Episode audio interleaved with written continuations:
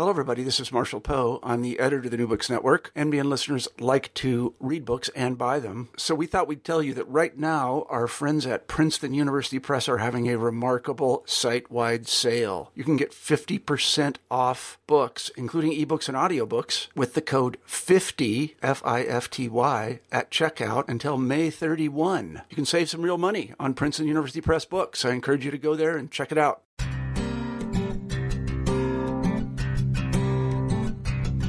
Welcome to New Books in Media and Communications, part of the New Books network of podcasts featuring discussions with scholars on current subjects in communication research, media studies, and technology studies. I'm your host, John Baltz, a digital media and advertising professional. Our website is newbooksinCommunications.com, where you can subscribe and find a short summary of the book discussed on today's show. You'll also find our archives where you can listen to past conversations with other authors. You can subscribe to the podcast through iTunes and Stitcher. If you like us, please consider leaving a review. If you don't like us, let us know how we can be better. Your feedback helps us prepare the best, most engaging conversations possible. Today's guest is Finn Brunton, a New York University professor and the author of Spam, A Shadow History of the Internet, published in 2013 by MIT Press. Spam is a subject anyone with an email address can relate to it has been with us since the beginning of the internet, and perhaps, as Finn and I discuss, even before it. Spam earned its name from a Monty Python sketch in which a group of annoying Vikings sing spam every time the food is mentioned, turning it into a word for other kinds of, quote, tedious, repetitious, and irritating behavior. Spam is now much more than annoying. It's dangerous, no longer just a way to sell you counterfeit and inferior products. Spam is a means to control and infect machines, steal information, and attack other computer networks. My conversation with Finn focuses mostly on spam in the 21st century and how governments and large technology companies like Google and Facebook try to identify and regulate it. The conversation lasts just under an hour. I hope you enjoy it. My guest today is Finn Brunton uh, an assistant professor of media, culture, and communication at NYU's Steinhardt School of Culture, Education, and Human Development. Finn works on the history and theory of digital media technology with a focus on adoption, how computing and networking machinery gets adapted, abused, modified, hacked, and transformed. Spam, of course, fits nicely into all of those areas. Finn, welcome to the New Books in Media and Communications podcast. Thank you so much for having me. Uh, spam is a popular term, not an academic term. It's a term we all know. Most of us are familiar, I think, with spam that ends up in our email inboxes. But what else is spam? Like, where else does spam show up in our travels across the internet and social networks? That's a really it's a really good question because it that kind of cuts to the heart of what I I ended up having to do with the book, which was that at a certain point, because for most of the process of doing the research, right, one of the things I wanted to figure out is like really simply, what is spam? You know, like how do you, how can we like exactly define, you know, the parameters, the properties of this thing? And what I eventually realized was that I can't. All I can do is follow the movement of the word because the way that we've applied the word to different things over the course of the history of the internet is actually kind of like an index of whatever we whatever we decided that the internet was for because spam was the opposite of that so what that means as a practical matter is that even though these things might not necessarily seem consistent, when we move across the, the network, right, we encounter spam uh, sometimes in the form of email, but often now in the form of other kinds of things. We encounter it in the form of um, like retweet requests from Twitter bots. Um, we encounter it in the form of like weird links on wikis. Like Wikipedia has gotten pretty good about policing these, but um, but many other wikis will have like odd links on them to sites that we never click. We're not even quite sure why they're there, but those are a form of spam called link spam. We encounter them when we stumble across uh, search results that Google provides that where you're like this this doesn't seem like it should be so high in the search results you know listing. This seems like really crappy low grade information. Why is this here?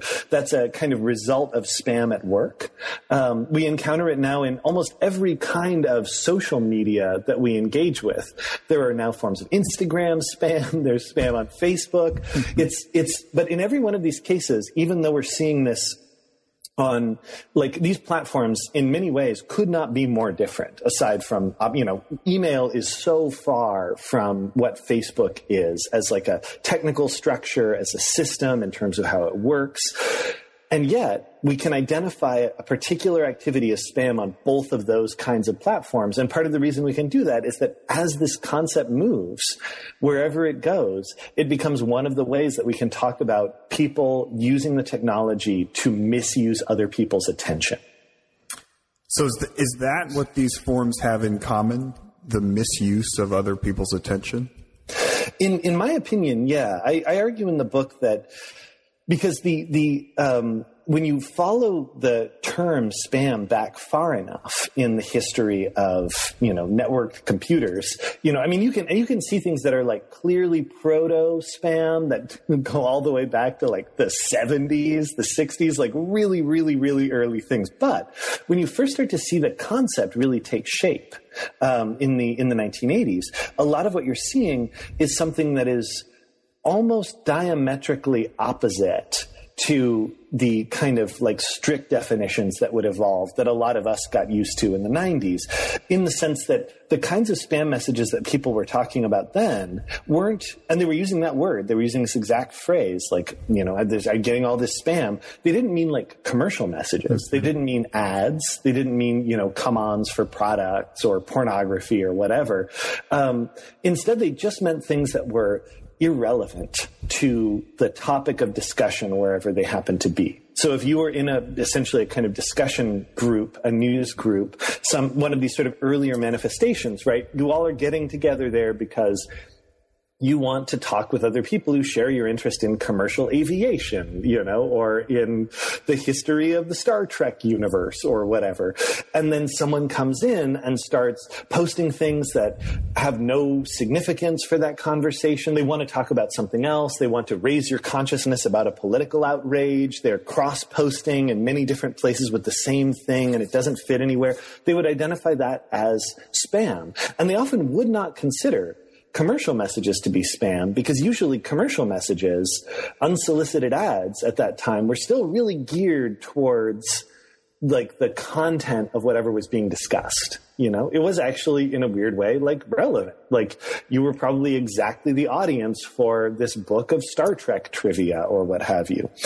And and now we like that's obviously like flip flopped, right? You know, we have very different ways of talking about what we think of as irrelevant information, but spam is almost entirely like commercial in orientation or or financial in orientation, whether that's to get your credit card info or sell you something or get you to buy a bunch of likes or what have you. Now, the reason I say all that is that that whole trajectory, the one common thread that connects all these different formats is that there is some sense of what we want to receive. There is some sense of what matters for purposes of our attention. When we are clicking on something, when we are looking at something, there is a sense that we we know to some degree what we are looking for. And spam is a violation of that. Spam is a breakdown of salience. And in the process of trying to identify what is spam and what isn't, we can actually see really clearly companies, individuals, whole communities kind of sorting out this is what in, uh, attention online looks like. This is what it's supposed to be rewarded with. And this is what is going to break that reward. This is a violation of that, and that must be stopped. Spam, it's interesting. I hear two pieces in, in what you're saying. Is spam an individually subjective judgments? Um, and let me sort of follow it up with if so, there's also is there not the process uh, as a collective or community to sort of decide amongst all of the individual views on what spam is or isn't what then is acceptable uh, from a uh, a spamming, uh, what, essentially when spam would go out to a, a user group or mm-hmm. uh, an email inbox. I mean, that's sort of a collective community judgment that's being made. But the definitions that you're giving, it, it seems like spam is sort of whatever I claim spam is to be. It's, it's not relevant to my attention.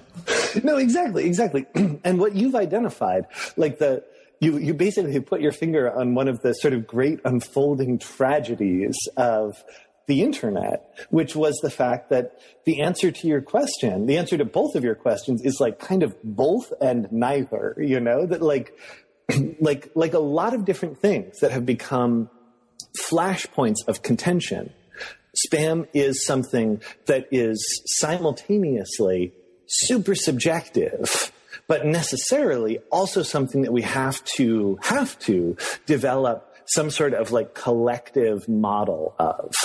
So, and in much the same way that you can see with, you know, with questions around things like pornography, right? Like, what is pornography? How do you define it? You know, we've got all this sort of this classic uh, canonical legal arguments about how, like, well, I can't define it precisely, but I know it when I see it. Mm-hmm. Like, spam is something that, and I've, I've, you know, gone, done all this kind of archival stuff to, to show this happening in action.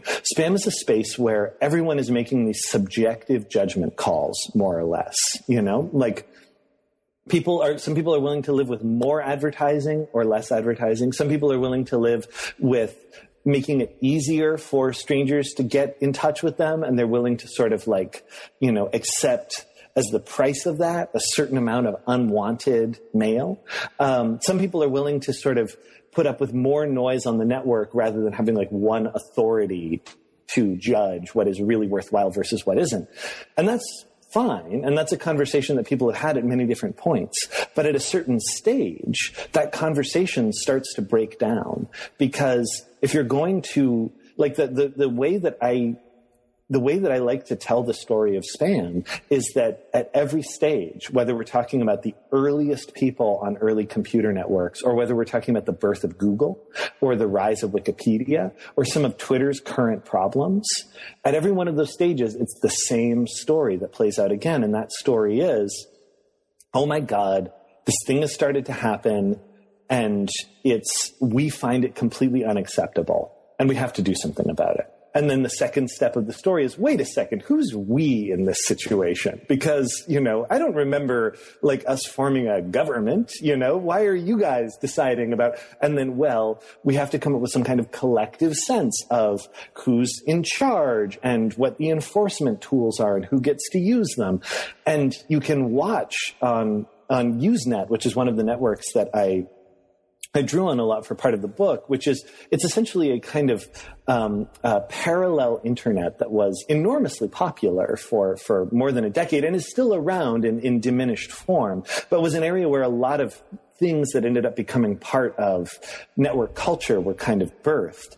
So on Usenet, as these problems started to proliferate, as spammers started posting more and more irrelevant messages to different groups, the the political split that immediately happened is a split that I think we can still see playing out in different forms today. And I actually adopted some of these concepts from the, the great tech journalist Julian Dibbell, um, who was also studying kind of how Usenet was working and what was happening on, on a lot of these early networks, um, where he talked about how like you would start to see these different groups emerge. There would be like the techno libertarians who are like, we don't need governance. We don't need, you know, uh, to have politics in our network. We can just have really well built technical tools. And if those are sophisticated enough, then we can solve this problem. And then you would get the anarchists who would be like, look, if you're having trouble with spam, just deal with it somehow. I don't care. The really important thing is that we should not be trying to impose larger structures on this new system that we've built because this is an opportunity to live without those. And then you would have royalists, um, in Dibbell's terms, who would try to like find someone that they could give authority to that could then be put in charge of this, you know, whether a systems administrator or someone who ran a major node, like someone who could actually like carry the burden of sovereignty for making these calls and then using these enforcement tools to do things like ban people and shut systems down and block messages and all this stuff that totally understandably really raised the hackles on the the the you know on the, in on the necks. I just realized I don't know what hackles are raised on, but really raised the hackles of all the people who were using these early systems. Um, and then finally, you had the parliamentarians, the people who were like, okay, what we need is like a governance system. We need to have like votes and ways that people can make these decisions such that we can come together and in a clear, transparent way say, we have decided that, for example, unsolicited commercial mail is unacceptable and therefore we are going to like collectively ban those users and change the system in such and such a way. And what you can see right now is like that things like that are still playing out in different forms you know? Twitter is having to police a, a very large population of users who are engaging in different kinds of spammy behavior where some of them are, are uh, robots you know they're just like software that is generating creating twitter accounts and then generating huge volumes of tweets that are advertising things or retweeting people or just creating the illusion of a high follower count. Um, but then you also get people you know real human people who are doing spamish things or like pushing products or jumping on particular hashtags and trying to use them as vehicles for you know know, sleazy ads. Now, the problem with this is that Twitter's trying to police this, and that should be straightforward, right? Twitter's the authority. They own the platform. They run the platform. But every step they take, you can see the same old political dramas playing out. What are they going to define as spam exactly? How are they going to define spam such that they can legitimately kick out people who are trying to get you to download their mixtape, but they're not going to kick out, say, Burger King running Twitter campaigns where they'll hop on a hashtag to advertise a new, a new burger.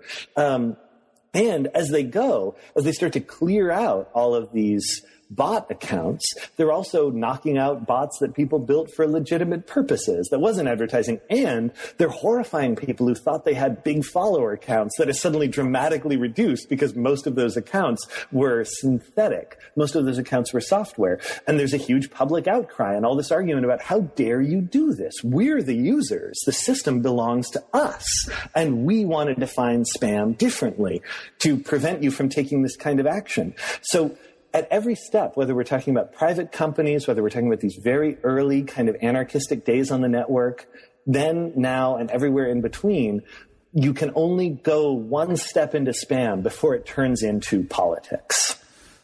On this question of politics or governance, particularly at a national level, there's this there's one point at which the federal government has intervened mm-hmm. uh, in this battle uh, over spam with the 2003 Can Spam Act. Such a cute acronym. A great acronym. Um, you see this as a pivot point uh, in spam's history that leads to the exit of legitimate marketers uh, and basically sort of a shift into an influx of, of criminal, criminals and uh, tech savvy algorithms and botnets that are basically creating spam very cheaply using machines. H- how does Can Spam play a role in, in essentially pushing spam underground? And how do you evaluate its overall successes and failures now more than 10 years after? It's a really, it's a good question. And, and part of what I, I find really fascinating about this story is what um, what you can think of as like almost kind of the synergetic effect of can spam and a couple of different other things that all interacted at the same time to really change the, the nature of, um, of spam as a phenomenon. So part of the reason why can spam is really significant is that it was, it was one of a number of different, um, you know, bills and laws that were put forward by different countries around the world. And, and the crucial thing about this was that this was governments doing two things. The first was beginning to produce a, a formal evaluation that could then be like the law of the land for what spam was. But, but the, but the kind of other thing, which is a little bit subtler, is even more important, which is that they were taking a stand which they had not taken for quite a while. And the way that they had not taken it was one of the reasons why spam was thriving in the way that it was in the 90s. Because there were certain, in, in the same way as with that example of Twitter trying to figure out how to deal with certain spammers without like interfering with Burger King, um, the US government and this, the same is true of many other governments, but the U.S. is a particular, particularly interesting case for this. The U.S. government actually had powerful interests that didn't want anyone to come forward with too narrow a definition of what constituted spam because the direct mailing association of america um, the the lobbying group and and in fact a number of different lobbying groups that were working on behalf of advertisers and marketers you know, all those people who are like establishing the rules by which they can make robocalls to advertise things to you or, you know, flood your actual physical mailbox with, you know, circulars and garbage and so on. Um, those people knew that the internet um, was going to be the a, a, you know the, the new market for them. So they were extremely leery of a government lawmaker, however well intentioned, coming up with a definition of what counted as spam that was too broad, such that it would create legal precedent for stopping them from applying direct marketing strategies online. So what this essentially created was a kind of umbrella effect where the malfeasance, if I may take a stand here. Um, the malfeasance of this big group trying to kind of keep things open for semi-legitimate, if still honestly probably somewhat skeezy uses, created a space where all of these small-time operators could thrive because the the sort of the the burden of actually having to come up with that law kept getting pushed down the road. So the moment when can spam happens is the moment when, first of all, the government is actually able to like close that umbrella, and suddenly a lot of people that were able to kind of hover on the margins of legitimacy suddenly begin having to like uh, engage in a whole different set of practices. There were real teeth to the bill and to the way that it was um, potentially prosecuted. People could go to jail. They could lose huge amounts of money. Um, but the the other crucial thing about this, the other reason why it was a real landmark moment, is that can spam specified um, structural components to email so that it wouldn't qualify as spam. So to send a message, to send an unsolicited ad message or whatever, you had to include a bunch of different pieces of formal text that were like set in advance. Particular things about how you were can spam compliant and links to where people could unsubscribe and like stuff that we're all to some degree still familiar with because if you get, you know, a message from a MailChimp mailing campaign or whatever, in your email, you're going to still see somewhat similar text. The reason why that really mattered was that at the same time that canned spam was taking shape, the first really good email filtering systems were starting to be developed. In particular, um, a, a, set, a family of systems that were using something called Bayesian probability to analyze spam messages. And we can maybe talk a little bit more about that. But the heart of that system, the brilliance of the filtering was that instead of trying to like block particular email addresses because the spammers would keep switching addresses, instead of trying to identify like particular kinds of behavior because the spammers would keep changing up how their messages would work, they would just analyze the text of the messages. They would just look for messages that had text that looked like spam. And then they would block those messages. So now you can see it's like a pincer movement, right? Like the law says if you're not going to be a spammer, you have to include this text in your messages. And the filters say, we are going to identify exactly that text as probably text that's in a message that this user considers spam, so they're not even going to see it. And then you now suddenly, as a spammer, you've got like a choice to make. Am I going to try to comply and have my business fail? Or am I going to leave the business? Or am I going to admit admit that I am a straight up non-compliant criminal. Um, and a lot of people didn't really want to make that last choice who were in the spam space and they ended up kind of moving into all kinds of other things, you know, these various other lines of businesses. There were plenty of other ways to market, you know, off brand weight loss pills. But the people who stayed who stayed in the business, they were now in a different kind of business. They were in a business where they could go to jail. They were in a business where it was a lot harder to make money doing small time scams. They were in a business where they had to start operating in a fundamentally different way. So that, to the, the last part of your question, is really where the success and failure of can spam lay. Like, can spam was something that actually succeeded when combined with better filtering software and more user literacy and so on, succeeded in doing what it wanted to do. It like wiped out spam as it currently existed. And in its place, something far more virulent um, sort of began to rise. And I, I like to think of that moment as almost being like the proliferation of antibiotics, you know, where it's like, it's great. It really works. Like suddenly people aren't dying of infections, but then something else, you know, superbugs start to breed in reaction to that. And we have a whole different kind of problem on our hands. I, mean, I mean, to me, your story is, it's really sad what spam has become, um, where there's more spam than ever now, thanks to Yeah. the, the the ease with which it can be created and sent. But most of it we never see because of these filtering algorithms that are keeping it away from us. Um, you know, there's there's certainly lots of legitimate advertising. But what constitutes spam is mostly a lot of trying to get you to click on links to spread viruses or malware. Yeah. you know, something really skeezy. Uh, and it's really just sort of about taking control of your computer. Uh, am I? I mean, I I don't want to be romantic about late '90s spam, but uh, the, pic- the the story of what spam is today is that is a very dark, sad one. Absolutely. No, well, and it is. It's something where like I, um, I trust me. Like I, I share, I share that similar kind of where it's like I certainly, God knows, I don't romanticize um, the the the spam of that earlier period because many of those people were total slime balls in in very much you know in ways that um, were were you know not admirable, but in retrospect, they do like they seem like characters that like Steve Buscemi would play in the movie, you know, where they're like these guys who like they have like a warehouse of dead stock toys, and you know they have someone who like sells you know um, like bodybuilding supplements, and like they're the they're the kind of people who used to run a whole family of like kind of gray market edging into black market, kind of scammy but kind of legit things, you know, stuff that used to be in the background, you know, in the in the back pages of like Soldier of Fortune magazine or whatever. Um, they'd edged into this new space and and there was a lot of like you know the sorts of these these sorts of things that have a kind of romantic charm to us now the period when you could actually get someone trying to sell you a counterfeit watch or whatever however um, I think part of the reason why that seems romantic in retrospect, even though they, they were, you know, they, you know, kind of taking advantage most of the time of, of gullible and credulous people in various ways. The reason why that seems so romantic is precisely that it was in a, in a bizarre way still kind of a cottage industry.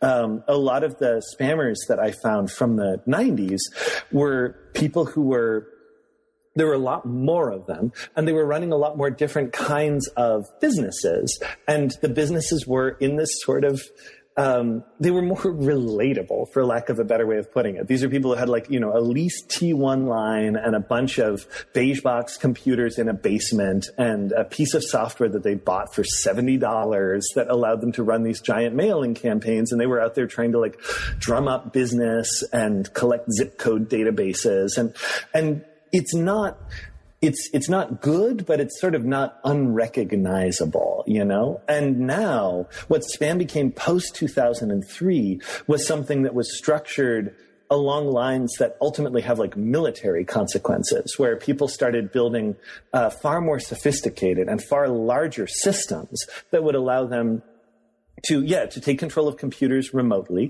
to be able to use those to send enormous volumes of spam messages um, to be able to use the control of computers to do things like scrub the machines for information for running credit card and identity theft scams on a large scale like on, a, on, an, on an industrial scale and also to use those machines for many other kinds of purposes. Like there's an interesting mission creep that starts to evolve where if you control a large enough block of machines in a botnet that you're using to generate spam you can also use those machines for denial of service attacks. You can use them to like take down companies or individuals on sort of a hitman basis um, that uh, they are either being paid to do or that you want to do yourself. Um, you start to see more and more spammers who are sort of getting into spam and then from there kind of stumbling into espionage, you know, who are like exfiltrating data and doing all kinds of um, activities whose consequences, whose malfeasance is far more extreme. Um, there was a period in spam where, you know, as, as much as this is not great, you could still like make do business with a spammer and you would actually get some kind of physical object. You know, you would like get the diet pills, you would get the dead stock office furniture, um, and it would be garbage and it would maybe make you sick, but there was still like this kind of, you know, um, goods and services in return for payment arrangement that makes a kind of sense to us. Whereas post 2003, that starts to shift profoundly. And now it's something where you get involved with a spammer, even in a way that you don't necessarily understand, in a way that's not deliberate deliberate or conscious on your part, and suddenly your computer is under someone else's control and your credit cards have been cleaned out. Like that's that's a whole different sort of arrangement. So it's just to say that I I sympathize very much with the tendency, and I feel it a little bit myself, to romanticize the prior order precisely because it was at least at something that feels like a human scale. And now we're we're in a whole different arrangement. And, and on the side of anti-spam, these days. I mean, the biggest fighters of that are the big platforms like yeah. Google or Facebook or Twitter, which you were you were talking about earlier. It's not government organizations. It's not sort of another can spam kind of act. Um, these organizations both profit from spam to some extent, to to the extent that spam is creating fake traffic for them or mm-hmm. driving them to driving people to websites where they view ads that you know they get a cut of. Uh, but it's also hurting their business, hurting their credibility with with consumers. How do you think these organizations? I mean, each one's probably handling their own how to deal with spam differently, but sort of how would you assess the way they approach the problem of spam versus the way the governments were trying to do it with CAN-SPAM, you know, a decade ago? Uh, that's a it's that's a, a, an especially good question, precisely because I think there is a um, like that's that's part of the sea change that happens in spam, and I think it's one whose influence on our daily lives now has been kind of under you know, um, as, as, as we, we haven't given it as much weight as I think it deserves.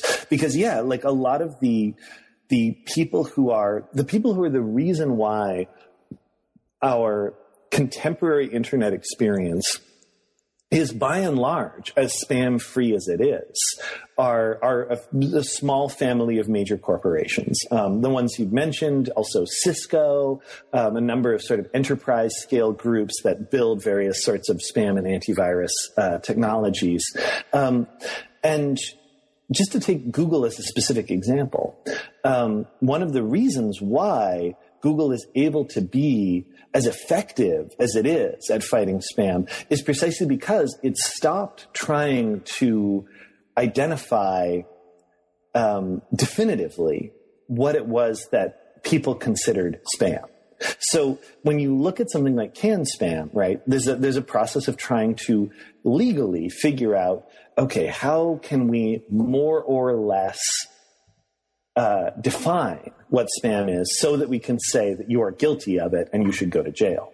Um, and you can see, you know, and they, they have to do a certain amount of like the same rhetorical juggling that we have with issues around like obscenity with similar kind of subjective things where it's like, okay, are there nipples? You know, is that the thing that we use as like the threshold? Um, is it something else?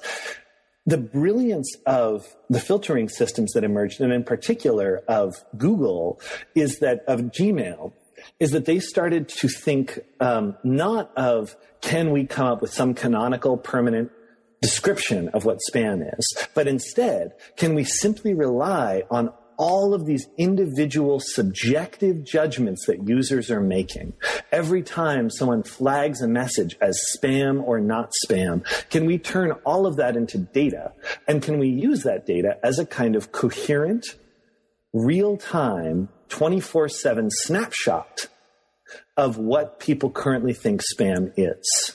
And as long as we have that, like, that picture, which we can just sort of continuously update, then we can stop all of the messages that behave like that.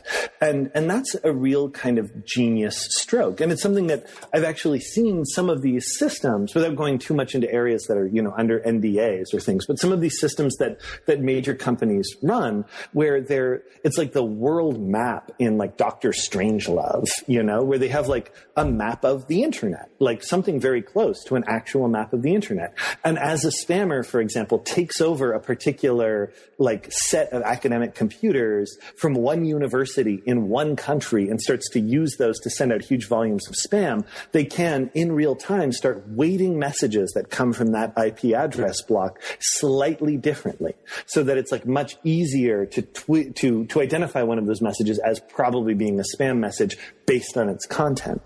So we now have this like incredibly sophisticated system of tools. And that's a lot of the reason why we kind of now experience the network the way that we do. There's still spammers out there and they're still operating at huge volume, but but to your to your larger point, I think one of the other things that has now come from this is that the kinds of spam that we encounter are often subtler and they often take advantage of the very weaknesses that these new platforms have created, right? So, um, so staying with Google as an example, um, Google has built all of this incredible anti-spam software, both for um, filtering email, but also for things like identifying spam links, so that they can make it so that certain things will not be like boosted artificially in Google search returns. But they built all of that stuff by paying people salaries with money from ads. And I don't just mean this in a general indictment of ads, but rather specifically that of course, one of the ways that many of these sleazier, kind of more in the gray zone people are edging over into being spammers online, um, one of the ways that they make money is through coming up with scams that involve using Google's ad systems. Um, so whenever you kind of encounter one of those things where you're like looking for like an appliance review or something because you like want to buy a toaster, and then you get all of those pages where it's like this seems really wrong. Like I click through on this link and it's just like all these ads, and then there's like a bunch of text, and the text doesn't even seem like it was written by a person, and it's still sort of nominally about toasters, but I can't really put my finger on exactly. And most of it seems to have been copied from Amazon reviews. Like that is a site that is using Google's infrastructure it. But at the same time, that's a site that's helping to make money for Google. Because as you're looking at those pages, you are making money for the companies that, for, for, for Google as the company that is providing the ads on behalf of still other clients, on behalf of still other companies. So it puts them in a very delicate position in a way that's very similar to the Twitter case we talked about. Facebook is running into this as well. Um, now, increasingly, the spammers are, in their inimitable way, finding exactly those same points of like social uncertainty, where the technological model that we have of what spam is like runs into the social ambiguities about figuring out exactly how to identify something that we can like be confident is spam without cutting out this huge space of use that is actually benefiting those companies to some degree. And that's going to be a much harder kind of long term nut to crack. Like that's a much trickier uh, thing to to figure out precisely, especially because, as I say, it's something where that is actually kind of benefiting Google up to the point that it starts to like ruin their advertising network and ruin their user experience to the degree that they need to take action. I want to put a point on this. Is is your sense that spam though is still being created that that page you're describing with sort of blocks of text and lots of ads, and it's not quite clear sort of where how it all fits together. Um, being created by machines as opposed to, I would just sort of say the the buzz of content marketing today around sort of the clickbait sort of headaches with you know yes you know, 12, 12 things to view when you go to Florida or whatever. whatever Yeah. right? like, which are, those are being created by humans. They're laid out well. They often have a fun, you know, they, they have some funny things in them and, and whatnot. But you're drawing a distinction between something like that uh, and and some of these other what I think are more automatically created, um, slightly more Frankensteinish uh, Yeah. pages.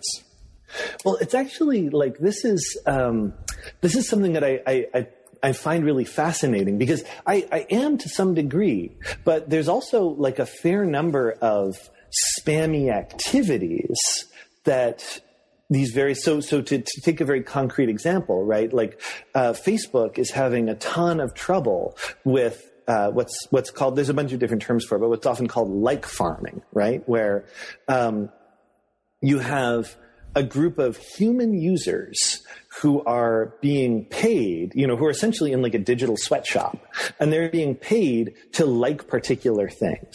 So this way, if you like know where to go online, you can like find a place and be like, okay, we've just launched this brand. We've launched this product. I don't know. I've got my weird health cure or whatever to make us look respectable, we need a ton of likes. We need to look like we are, you know, beloved in the population. So you can go somewhere and you can like buy blocks of likes, you know, in units of 10,000 or whatever. And then in the back end, there will be this digital sweatshop where these people have many different accounts and lots of different things that are semi automatically generated, but there's also always human stages like CAPTCHAs that they have to work through. Um, now, I say this because that's something that's obviously clearly fraudulent. Like these are people who are taking advantage of Facebook systems to generate an illusion of popularity by using humans as essentially machines. Um, however, like farming is easy for Facebook to spot, right? Like if you're going to have, you know, some some set of imagine just like a set of Facebook accounts, they're all from like one chunk of IP addresses in like Vietnam and they all only like things. They never message people, you know, they never like post stuff to their timeline. They just liked one very specific set of things all at once. Like that's pretty obviously wrong. So instead, what the like farmers do is they've developed like um, essentially kind of like probability distributions, where it's like, okay, um, to earn your two bucks a day, you guys are going to like whatever it is the, hi- the client has hired us to like, but you're also going to like a bunch of other stuff and you're going to engage in a bunch of social networking activity that is going to, you know, sort of throw Facebook off the scent. That's going to create enough of an atmosphere of legitimacy that they, their sort of their automated systems they're using to evaluate us are going to miss what's going on here. Now, I, I, I want to lay out that example because I think it really captures the ambiguity of some of the, situations that you're describing, where there are there's something where it's like at a certain point, it's almost like a Zen koan, you know, where it's like if a tree falls in the forest, does anyone hear it?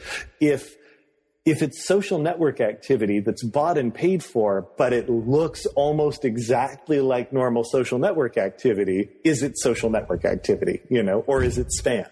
Um, and and in the same way, one of the things that makes the contemporary situation really ambiguous is that the growing sophistication of the tools for producing stuff that we think of as like content farming and the kind of growing regimentation of the human content producers is starting to kind of blur that line, right? We're starting to end up in a space that's again like kind of ambiguous where you, we actually need to start having like, in some cases, and I've been amazed to see this making a comeback, like human moderators coming in to kind of make that final call as to whether or not this is a machine that's trying to act like a human or a paid human who's kind of acting like a machine or just an actual user who has the bad luck to be someone who's just like, you know, liking Burger King over and over and otherwise not doing much of anything else, but who will be outraged and justifiably so if you delete their account on the grounds that they're a spammer. Um, so it's, it's like, it's to say that we're, we, for a while we were in a space where it seemed pretty easy to to solve certain kinds of spam problems. But now we're we're moving back into a space where that's become a lot more complex.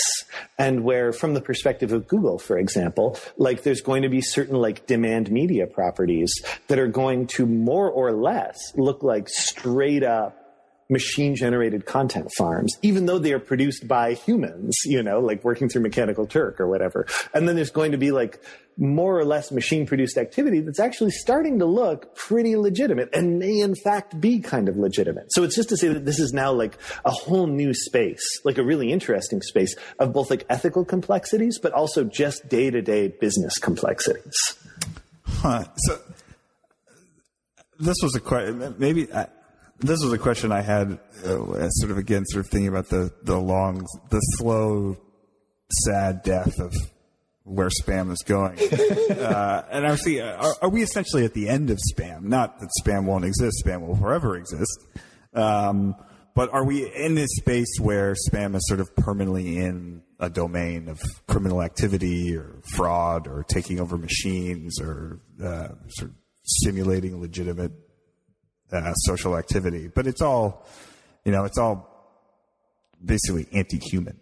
Um, Hmm. Is that where, like, is that sort of where we are just permanently with spam right that's a really that's a really good way of putting it. No, that it is. I mean, it's something that has, um, I think, has become, yeah, like kind of a chronic phenomenon where. But but you're absolutely right. I think as well in kind of nailing one particular aspect of that, which is that that yeah we're it's not that we're at the end of spam but that that that we're at like the end game of spam you know where it's we've sort of we've sort of settled into it's it seems to have found its like ecological niche um, which is exactly like identifying these spaces where clamping down on that activity across the board would interfere with other kinds of activities that we actually maybe want to encourage.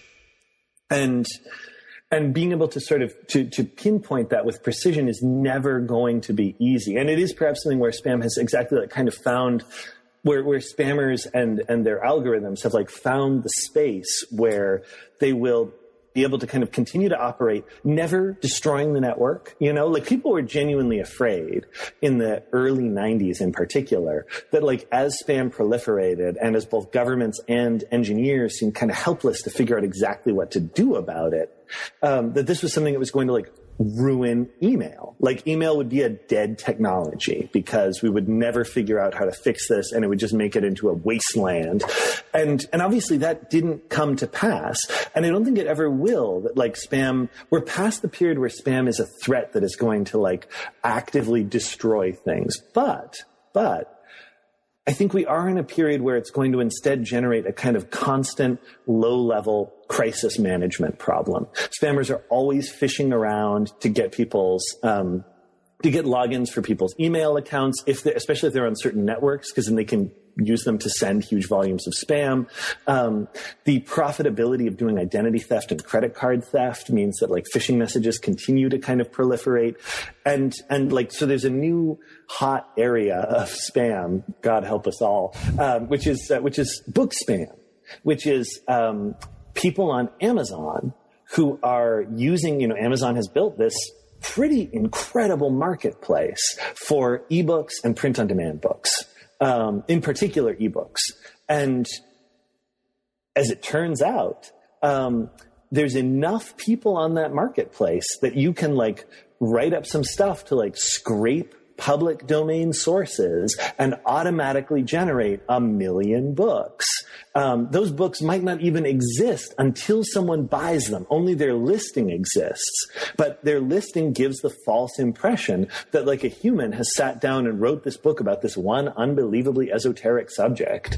Um, and that this is so there's there's a guy one of the people who specializes in this is a guy who's created a whole family of programs that produce exactly this kind of thing. And whenever you see those like joking like what the hell is this? things that people are circulating on social media where they find a book on amazon that costs like $600 and it's like the outlook for wooden toilet seats in bangladesh 2016 to 2019 that's one of his. That book doesn't actually exist only the parameters for the book exist. And if at some point a single customer, a single person who is maybe like a consultant or someone who's working for a company in plumbing fixtures and they're like, they have a line item to do research and they order that book, his programs will scrape the web for everything related to that subject, dump it onto a PDF file or, you know, whatever like backend file he's, he's going to be using. No human will ever look at that book until it arrives at someone's doorstep and they can open it and be disappointed. But at that point, he's, you know, he's made his money. This is a business with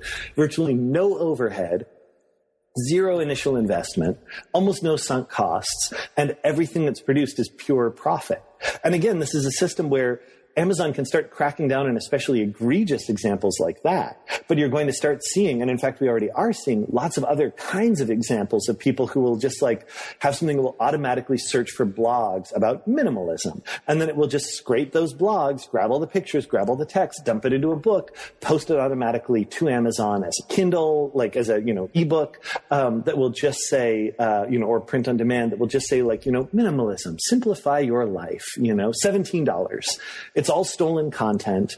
Um, and, and that's like another example of a system where this is this is a space where you wouldn't think that spam would thrive but in fact these new kind of spam like systems are thriving in that space and people have migrated the term spam out of email and to describe like book spam publishing spam ebook spam which are all kind of terms that are that are in use now to describe this phenomenon so so to your point i would suggest that it's both that there's particular technologies of spamming that are now well established and seem to be pretty persistent. But there's also a particular approach, right? There's like a particular tactic for identifying these new domains where you can get in and leverage the technology to produce huge volumes of information at extremely low cost and then sort of game the systems of salience, game the rating systems, game the filtering systems.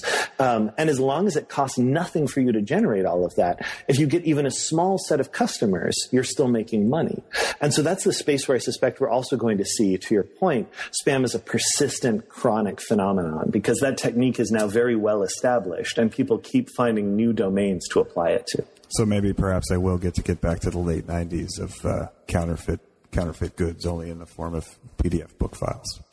yes, yeah. No, exactly. And actually, one of the things that I am personally super curious to see is when we start seeing, like, as we see, like, uh, local manufacturing and 3D printing and like small scale fabrication take off, I have no doubt that we are going to start seeing like spam of physical goods that's going to be very much along these lines, or it's just going to be like, you know, you're going to like see a purse that seems impossibly cheap, you know, that's like a high end, um, you know, a Birkin bag or whatever, you know, some, some weird Tumblr is advertising it. You somehow see it through like a Google AdWords link and you click through and you buy it. And the person who created that they're not a formal product counterfeiter. They just have like a bunch of volumetric design files. And then when you order it, it automatically feeds those into some crappy 3D printer somewhere and it spits out a shoddy copy of the bag and like dumps it onto an Amazon delivery drone to you. Um, like I, I suspect we're going to see that that same process happening over and over again wherever we see a new kind of functionality where you see those traits of like super low cost to produce host and generate information final question for you here. Uh, spam, we've been talking about it largely in the context of computers, internet, technology. I think that's how we all sort of, that's what we all associate it with. Um, I think one of the most interesting points of your book, though, is that spam is actually really a feature of networks and social connections. So to me, that's why you have sort of the examples of some of the best known spams, the Nigerian letter spam with someone who has assets and needs your help with a lot of money yeah. to unlock those assets, right? But as you, you know, you're documenting those going back to the French Revolution. Um, and those are essentially cons. Mm-hmm. Um, I mean, how how do you fit spam and cons together? Are are ancient cons you know, precursors to modern spam? Is that what spam is going to be going forward? Um, how do you how do you sort of fit spam outside of the context of the internet, technology, and computers? God, that's a really that's that's a question that I'm still actually wrestling with to some degree because um, I mean, on one level, there's there's a very straightforward answer, which is that we've absolutely seen um, many classic cons and scams of many different kinds as well, but most notably, yeah, advanced fee fraud, the Nigerian letter scam, um, like find a whole new life online. Um, and and there's one kind of very straightforward way that we can look at this, which is that um, I mean, this is this is maybe kind of a horrible thing to say, but but I think it's totally reasonable. Whenever you see one of these things and you're like, who could fall for this? You know, like we, I don't think we are able as humans to entirely cognitively grasp the scale that the network has grown to. So when you think of everyone you know, like everyone you know even reasonably well, which depending on what kind of person you are is, you know, probably a couple hundred people, maybe more. Um, within that cohort, you then think of the most gullible person. You know, who is the most gullible person you've ever met? And now imagine uh, a machine, a system that is able to generate sufficiently large pools of people that there are thousands of those and thousands of people who are even more gullible than them. You know, that like one of the features of the growth of the internet, of this kind of great landmark event of the 20th and 21st centuries, is that there are new users coming online every single day. There are people in huge numbers, giant populations of people, you know, the equivalent of like mid-sized cities who are encountering the network for the very first time. Um, they haven't been experiencing these scams since the 90s, like we have, you know. Um, there's people who are using the network in a language that is not necessarily their first language. There's people who are seniors and indeed preying on the elderly. It's one of the major features of a lot of these particular kinds of scams. Um, there's children. Uh, there's people who are in, in various ways, like who, who lack various kinds of literacy about the nature of the systems that they're using.